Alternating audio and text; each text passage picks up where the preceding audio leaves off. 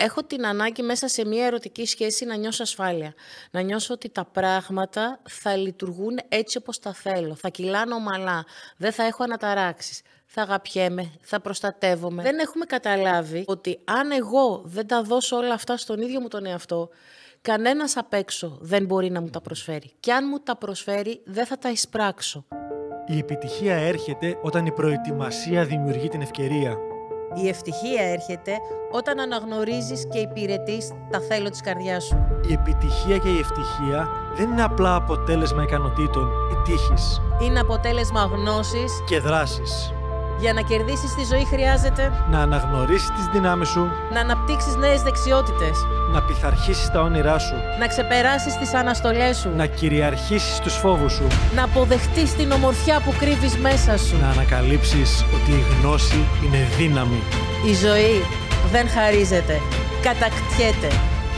Είμαι η Αγάπη Καλογύρου. Είμαι ο Αλέξιος Βανδόρος. Είμαστε, Είμαστε το Αποφασίζω. Και αυτό είναι το podcast «Η δύναμη της γνώσης». Γεια σας. Είμαι η Αγάπη Καλογύρου. Είμαι ο Αλέξιος Βανδόρος και σε καλωσορίζουμε σε ένα ακόμα επεισόδιο του podcast «Η δύναμη της γνώσης, το αποφασίζω». Σήμερα έχουμε ένα θέμα αρκετά ιντριγκαδόρικο και ο τίτλος είναι «Αν υπάρχει ο ή τέλειος σύντροφος ή τέλεια σύντροφος». Και... για ξεκίνημα, σαν αποφασίζω, πιστεύουμε βαθιά ότι δεν υπάρχει το τέλειο, ότως ή άλλως. Άρα το να κυνηγάω κάτι που είναι τέλειο, που είναι από τη λέξη τέλος, αν φτάσεις εκεί πέρα τελείωσε το έργο, ε, είναι σαν να κυνηγάω ανεμόμυλους. Είμαι ο Δον Κιχώτης και κυνηγάω ανεμόμυλους. Άρα η προφανής απάντηση είναι ότι δεν θα βρεις το τέλειο, δεν υπάρχει. Οπότε ας το παραφράσουμε, να πούμε αν υπάρχει ο ιδανικός σύντροφος ή ο, ο ιδανικός. Okay. Ο ιδανικός. Mm. Ε, Ο ιδανικός φυσικά και υπάρχει. Mm. Υπάρχει ο ιδανικός mm. για τον καθένα mm-hmm. μας. Ποιο είναι το θέμα? Εγώ θα πάω ένα βήμα πίσω. Γιατί ψάχνω τον τέλειο σύντροφο? Γιατί ψάχνω το ιδανικό, το, το υπερβολικό? Έχω την ανάγκη μέσα σε μια ερωτική σχέση να νιώσω ασφάλεια. Να νιώσω ότι τα πράγματα θα λειτουργούν έτσι όπως τα θέλω. Θα κυλάνω ομαλά, δεν θα έχω αναταράξεις. Θα αγαπιέμαι, θα προστατεύομαι, θα με περιποιούνται, θα με αποδέχονται, θα μου προσφέρουν αυτό που εγώ έχω ανάγκη. Όλα αυτά λοιπόν τα περιμένω από τον την σύντροφό μου. Δεν έχουμε καταλάβει, και αυτό χρειάζεται να δούμε λιγάκι όλοι μας, ότι αν εγώ δεν τα δώσω όλα αυτά στον ίδιο μου τον εαυτό, κανένας απ' έξω δεν μπορεί να μου τα προσφέρει. Και αν μου τα προσφέρει, δεν θα τα εισπράξω. Και να εξηγήσω τι εννοώ. Όταν εγώ δεν έχω αυτοπεποίθηση, όσο και να μου λέει κάποιος έξω από εμένα, είτε είναι ερωτικός σύντροφος, είτε είναι γονιός, είτε είναι φίλος, είτε είναι αδερφός, ότι ναι, μπορείς να τα καταφέρεις, προχώρα, γίνεται... δεν κουνιέμαι, δεν πάω ρούπι. Πρώτα χρειάζεται εγώ να το πιστέψω για μένα και μετά θα το εισπράξω από τους έξω. Δεν εννοώ ότι οι ερωτικοί σύντροφοι δεν έχουν καμία συμμετοχή στη ζωή μας, είτε τους έχουμε είτε δεν τους έχουμε, είναι το ίδιο γιατί καλύπτω μόνος μου τις ανάγκες μου. Σημαίνει ότι ο ερωτικός μου σύντροφος θα σταθεί δίπλα μου και θα ενισχύσει αυτό που ήδη εγώ πιστεύω για εμένα. Και ένας μύθος που κυκλοφορεί είναι ότι υπάρχει ο ένας και μοναδικός ή μοναδική εκεί πέρα έξω που όταν τον βρω θα είναι ο ιδανικός και ο τέλειος και θα ζήσουμε μια ευτυχισμένη ζωή. Το με... άλλο μου μισό. Μπράβο, το άλλο μου μισό για να ολοκληρωθούμε παρέα. Έχουμε πει και σε προηγούμενα επεισόδια και σε σεμινάριά μας ότι δεν είμαστε μισά που ψάχνουμε άλλα μισά. Είμαστε ολόκληροι άνθρωποι που αναζητούμε άλλους ολόκληρους ανθρώπους σε φιλικές, επαγγελματικές και δύστιες ερωτικές σχέσεις που είναι πιο έντονες γιατί έχουν το κομμάτι του έρωτα και του έντονου συναισθήματος μέσα και συνήθως εκεί πέρα μέσα βρίσκω και τον άνθρωπο που θα συμπορευτούμε στη ζωή και ενδεχομένως εάν θέλουμε και το επιλέξουμε να κάνουμε και τη δικιά μας οικογένεια, δεν είναι υποχρεωτικό αυτό και δεν είναι ένας. Έχουμε μια, μια μάταιη αναζήτηση και εκεί υπάρχει και η προσκόλληση όταν βρούμε κάποιον που πλησιάζει σε αυτό που έχουμε στο μυαλό μας, γιατί δεν υπάρχει το ιδανικό ιδανικό. Ε, να προσκολούμε στο Μίτσο ή στη Μαρία ή στη Γεωργία και ότι αν χάσω τον χάνει το κόσμος μου ή τον κάνουν να είναι ο κόσμος μου. Όχι, είναι πολύ παραπάνω από ένας ή συμβατή εκεί πέρα έξω ή αυτοί που μπορώ πραγματικά να χτίσουμε μια υπέροχη σχέση, να εξελιχθούμε παρέα, να προχωρήσουμε και να κάνουμε όμορφα πράγματα. Άρα μην πάμε το φόβο του ότι βρήκα τον έναν και αν τον χάσω χάθηκα. Είναι πολύ αυτή. Ε, αυτό που λέμε στο αποφασίζω και το πιστεύουμε ακράδαντα είναι ότι δεν χρειάζεται ο άλλος να είναι το τέλειο, να είναι το ιδανικό. Τι κάνουμε συνήθως στο μυαλό μας, όλοι μας, άντρες, γυναίκες, δεν θα το ξεχωρίσω.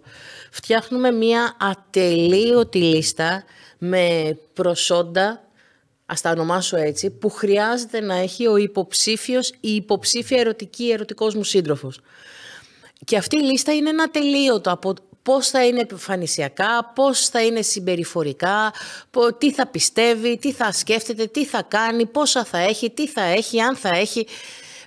Όλα αυτά καλό είναι, μια χαρά, γράψτα, δεν υπάρχει κανένα πρόβλημα. Αλλά δεν είναι αυτά η ουσία. Ουσιαστικά όταν επιλέγω έναν ερωτικό σύντροφο χρειάζεται να δω και να έχουμε τις ίδιες αξίες. Τίποτε άλλο. Από τις αξίες και μετά μπορείς να δημιουργήσεις και να φτιάξεις μια υπέροχη υγιή ερωτική σχέση που να καλύπτει και τους δύο. Όλα τα υπόλοιπα δεν έχουν σημασία. Καταρχάς δεν έχει σημασία η εμφάνιση. Σωστά. Η εμφάνιση ποτέ δεν μένει ίδια. Χαλάει. Το έχεις δει στον εαυτό σου. Ή φτιάχνει. Ποτέ δεν ξέρεις. Χαλάει με την έννοια αλλάζει. Ήθελα να πω έχεις δίκιο. Λάθος λέξη. Η εμφάνιση αλλάζει. Δες πως ήσουν στα είκοσι και δες πως ήσουν στα είκοσι πέντε. Δεν σου λέω στα τριάντα, στα σαράντα. Ακόμα και μία πενταετία έχει αλλαγές. Μπορεί το σώμα να στηθεί περισσότερο. Μπορεί να πάρεις κάποια κιλά, μπορεί να χάσεις κάποια κιλά. Τι, μπορεί να σε ενοχλεί για, όχι μόνο για αισθητικούς αλλά και για πρακτικούς λόγους η μύτη σου και να πας να κάνεις μία πλαστική για να μπορείς να αναπνέεις πιο σωστά και να αλλάξεις το σχήμα της. Δεν αλλάζει την εμφάνισή σου. Φυσικά και την αλλάζει. Δεν χτίζω μία σχέση στην εμφάνιση. Γιατί όταν χαλάσει η εμφάνιση, όταν αλλάξει η εμφάνιση, θα χαλάσει, θα αλλάξει και η σχέση. Χτίζω μία σχέση πάνω στις ίδιες αξίες. Και όλα τα υπόλοιπα, όλα τα υπόλοιπα μπορούμε να τα συζητήσουμε, μπορούμε να βρούμε τρόπους. Και τελικά, γιατί ψάχνουμε τον την τέλεια σύντροφο, το ξεκίνησε ωραία αγάπη πριν, διότι έχουμε την ψευδέση ότι αν τον βρούμε αυτόν, ή όταν τον βρούμε αυτόν τον άνθρωπο, αν στους περισσότερους, δεν το πιστεύω ότι τον βρούνε, τότε θα λυθούν όλα τα προβλήματα, δεν θα χρειάζεται να μαλώνω, να στεναχωριέμαι, να διεκδικώ. Θα τα κάνει όλα όπως θέλω, θα ζούμε ήσυχα, ήρεμα, γαλήνια, όλα αυτά τα, ε, τα πράγματα που δεν υπάρχουν στον πραγματικό κόσμο, σε διάρκεια τουλάχιστον. Και δεν συνειδητοποιούμε ότι οποιαδήποτε σχέση σε αυτή τη ζωή την κάνω για να πάρω κάποια μαθήματα και για να εξελιχθώ μέσα από τις σχέσεις αυτές, γιατί είμαστε κοινωνικά όντα. Πόσο μάλλον τον ερωτικό μου σύντροφο που υπάρχει μέσα και το κομμάτι του σεξ και του έρωτα και της φυσικής επαφής. Και με αυτόν τον άνθρωπο λογικά θα προχωρήσουμε για κάποιους μήνες ή για πάντα. Που το για πάντα σχετικό είναι μέσα. Και δεν υπάρχει περίπτωση ούτε μία στο εκατομμύριο να ζήσουμε μία ήρεμη χωρίς προβλήματα ζωή. Άρα ας φύγουμε από το κομμάτι του να βρω τον τέλειο για αυτόν τον λόγο και να αρχίσω να ψάχνω τον ιδανικό για μένα. Έτσι. Έτσι ώστε εγώ και αυτός, εγώ και εκείνη, δεν έχει καμία σημασία το φύλο. Χέρι-χέρι. Παράλληλα, δίπλα-δίπλα, ο καθένας στη δική του προσωπική πορεία, ο καθένας με τα δικά του όνειρα, με τους δικούς του στόχους, να έχει δίπλα του έναν άνθρωπο με τον οποίο μπορεί να μοιραστεί τα όνειρά του, τα θέλω του, τις ανάγκες του, να έχει μια υποστήριξη, να έχει έναν θαυμαστή που να του λέει μπράβο το πέτυχες, πάμε, προχώρα, να έχει κάποιον να μπορεί να στηριχτεί όταν πέσει, να πιάσει ένα χέρι, να σηκωθεί. Αυτό είναι σχέση. Σχέση δεν είναι κολλάω μαζί σου, είσαι το τέλειο και κάνω ό,τι θέλω, νιώθω πάρα πολύ άνετα και εσύ εκεί συνεχίζεις να μ' αγαπάς και να μου κάνεις όλα τα χατήρια. Έτσι. Και αν σε ένα φανταστικό σύμπαν υπήρχε το τέλειο, σκέψου το πιο αγαπημένο σου φαγητό, την πιο τέλεια παραλία, το πιο τέλειο πράγμα που κάνεις. Ε, κάντο αυτό για εκατό φορές, εκατό μέρες συνεχόμενα, θα το συγχαθείς στο τέλος. Ε, δεν το θες και το τέλειο. Αυτό που έχεις στο μυαλό σου. Μα είναι ωραίο το ότι είμαστε διαφορετικοί. Πραγματικά είναι ωραίο. Έχει απόλαυση, έχει χαρά, έχει παιχνίδι, γέλιο, ανακάλυψη. Οπότε ας αφήσουμε τα τέλεια στην άκρη. Και στην τελική, και αυτό που λέμε συχνά για με την αγάπη στα σεμινάρια, εσύ το ψάχνεις το τέλειο. Εσύ είσαι αυτό που... το τέλειο που θα ψαχνώ άλλος. Ε, άρα αυτό πάντα γυρνάει στον εαυτό μου, να δω τι χρειάζομαι, να εξελίσσομαι, να γίνομαι καλύτερος, να γίνομαι πιο ερωτεύσιμος και όλα αυτά τα ωραία του κόσμου, ώστε σαν πιο ολόκληρος άνθρωπος να μπορώ να κάνω και ομορφότερες σχέσεις, να εξελίσσομαι μέσα από αυτές, να μπορώ να προσφέρω όσο περισσότερα και να προχωράω όμορφα παρακάτω. Και όπως λες, δεν χρειάζεται να είμαι εγώ ο τέλειος, να είμαι εγώ ιδανικός. Χρειάζεται να είμαι στη διαδικασία να γίνομαι όλο και καλύτερος. Όπως δεν υπάρχει ο τέλειος απέναντι για να τον έλξω σύντροφο, έτσι και εγώ δεν είμαι τέλειος για κανέναν. Να μας σκέψου λίγο τώρα για να το, να το κλείσουμε περίεργα. Με τον εαυτό σου θα έκανες σχέση εσύ? Δηλαδή τι φέρεις τον εαυτό σου ή εγώ το δικό μου ότι είναι ο υπέροχος και ο ιδανικός? Απέρχομαι παρασάγκας τώρα, μην κοροϊδευόμαστε μέσα. Άρα ο κάθε άνθρωπος είναι σε μια φάση εξέλιξης. Το βασικό που είπε η Αγάπη είναι κάποιες αξίες που είναι σημαντικές. Άρα για μας η τιμιότητα είναι μια σημαντική αξία. Δεν γίνεται να έχω μια υπέροχη σχέση με έναν άνθρωπο που κλέβει. Απλό. Αν το χιούμορ είναι κάτι που το θέλω διαπραγμάτευτα στη ζωή μου, δεν μπορώ να είμαι ένα μίζερο και γκρινιάρι. Όσο ωραίος και να είναι, όσα άλλα πράγματα και να έχει.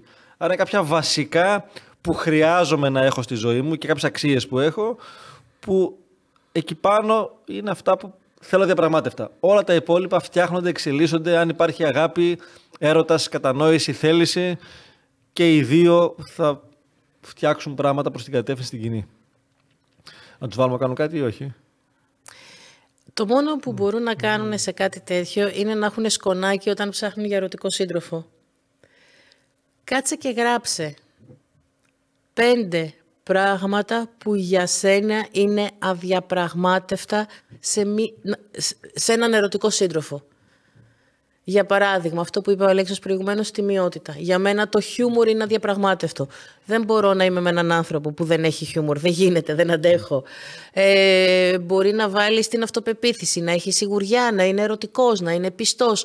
Οτιδήποτε εσύ θέλεις, αλλά... πέντε. Όχι φυσικά χαρακτηριστικά, ψηλός, ξανθός, γαλανομάτης. Καλά, αυτό το είπαμε ναι, από την αρχή. Ε, το διευκρινίζουμε γιατί... Πέντε ουσιαστικά τύπου αξίες. Πέντε πράγματα τα οποία για σένα είναι αδιαπραγμάτευτα και δεν μπορείς να κάνεις σχέση με κάποιον αν δεν τα έχει.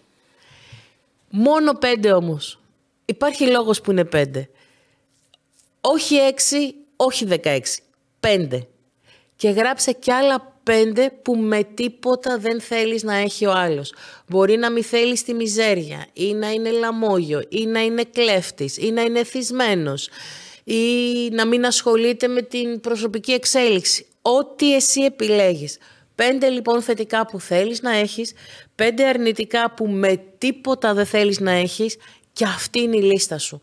Αυτή είναι η λίστα με την οποία θα επιλέξεις τον επόμενο, την επόμενη ερωτικό, ερωτική σύντροφο. Δεν χρειάζονται παραπάνω. Με αυτά τα δέκα μόνο μπορείς να επιλέξεις σωστά, γιατί φοβόμαστε και το λάθος, τη λάθος επιλογή. Δείτε το αντίστοιχο, ακούστε το αντίστοιχο podcast που έχουμε κάνει. Θα σε βοηθήσουν να επιλέξεις αυτόν που ταιριάζεται για να μπορέσετε μαζί να δημιουργήσετε μία σχέση. Γιατί η σχέση είναι μία ανεξάρτητη οντότητα. Και παραπάνω για την τεχνική αυτή, γιατί τώρα την, το λέμε πάρα πολύ γρήγορα, και γενικότερα για το πώς μπορώ να δημιουργήσω μια υπέροχη και εξελίξιμη ερωτική σχέση. Δεν ξέρω πότε ακούσει το επεισόδιο αυτό. Επόμενο σεμινάριο σχέσεων, όταν κάνουμε στο Αποφασίζω, συνήθως το κάνουμε αρχές κάθε χρόνου. Θα σε περιμένουμε εκεί με χαρά να τα αναπτύξουμε σε δύο μέρες και όχι σε δέκα λεπτά που είναι τα επεισόδια του podcast. Να είσαι καλά. Σ' αγαπάμε. Και τα λέμε στο επόμενο επεισόδιο. Μπορείς να βρεις όλα τα επεισόδια του podcast «Η δύναμη της γνώσης» είτε στο κανάλι του Αποφασίζω στο YouTube, είτε στην ιστοσελίδα μας στο double-u double-u double-u τελεία αποφασίζω τελεία τζι άρ. Εάν πήρες αξία από το επεισόδιο αυτό, άφησέ μας ένα σχόλιο, μοιράσου το με τους φίλους σου και φυσικά μπορείς να μας ακολουθήσεις στο κανάλι μας στο YouTube, στο Facebook, στο Instagram και στο LinkedIn. Αποφασίζω με λατινικούς χαρακτήρες.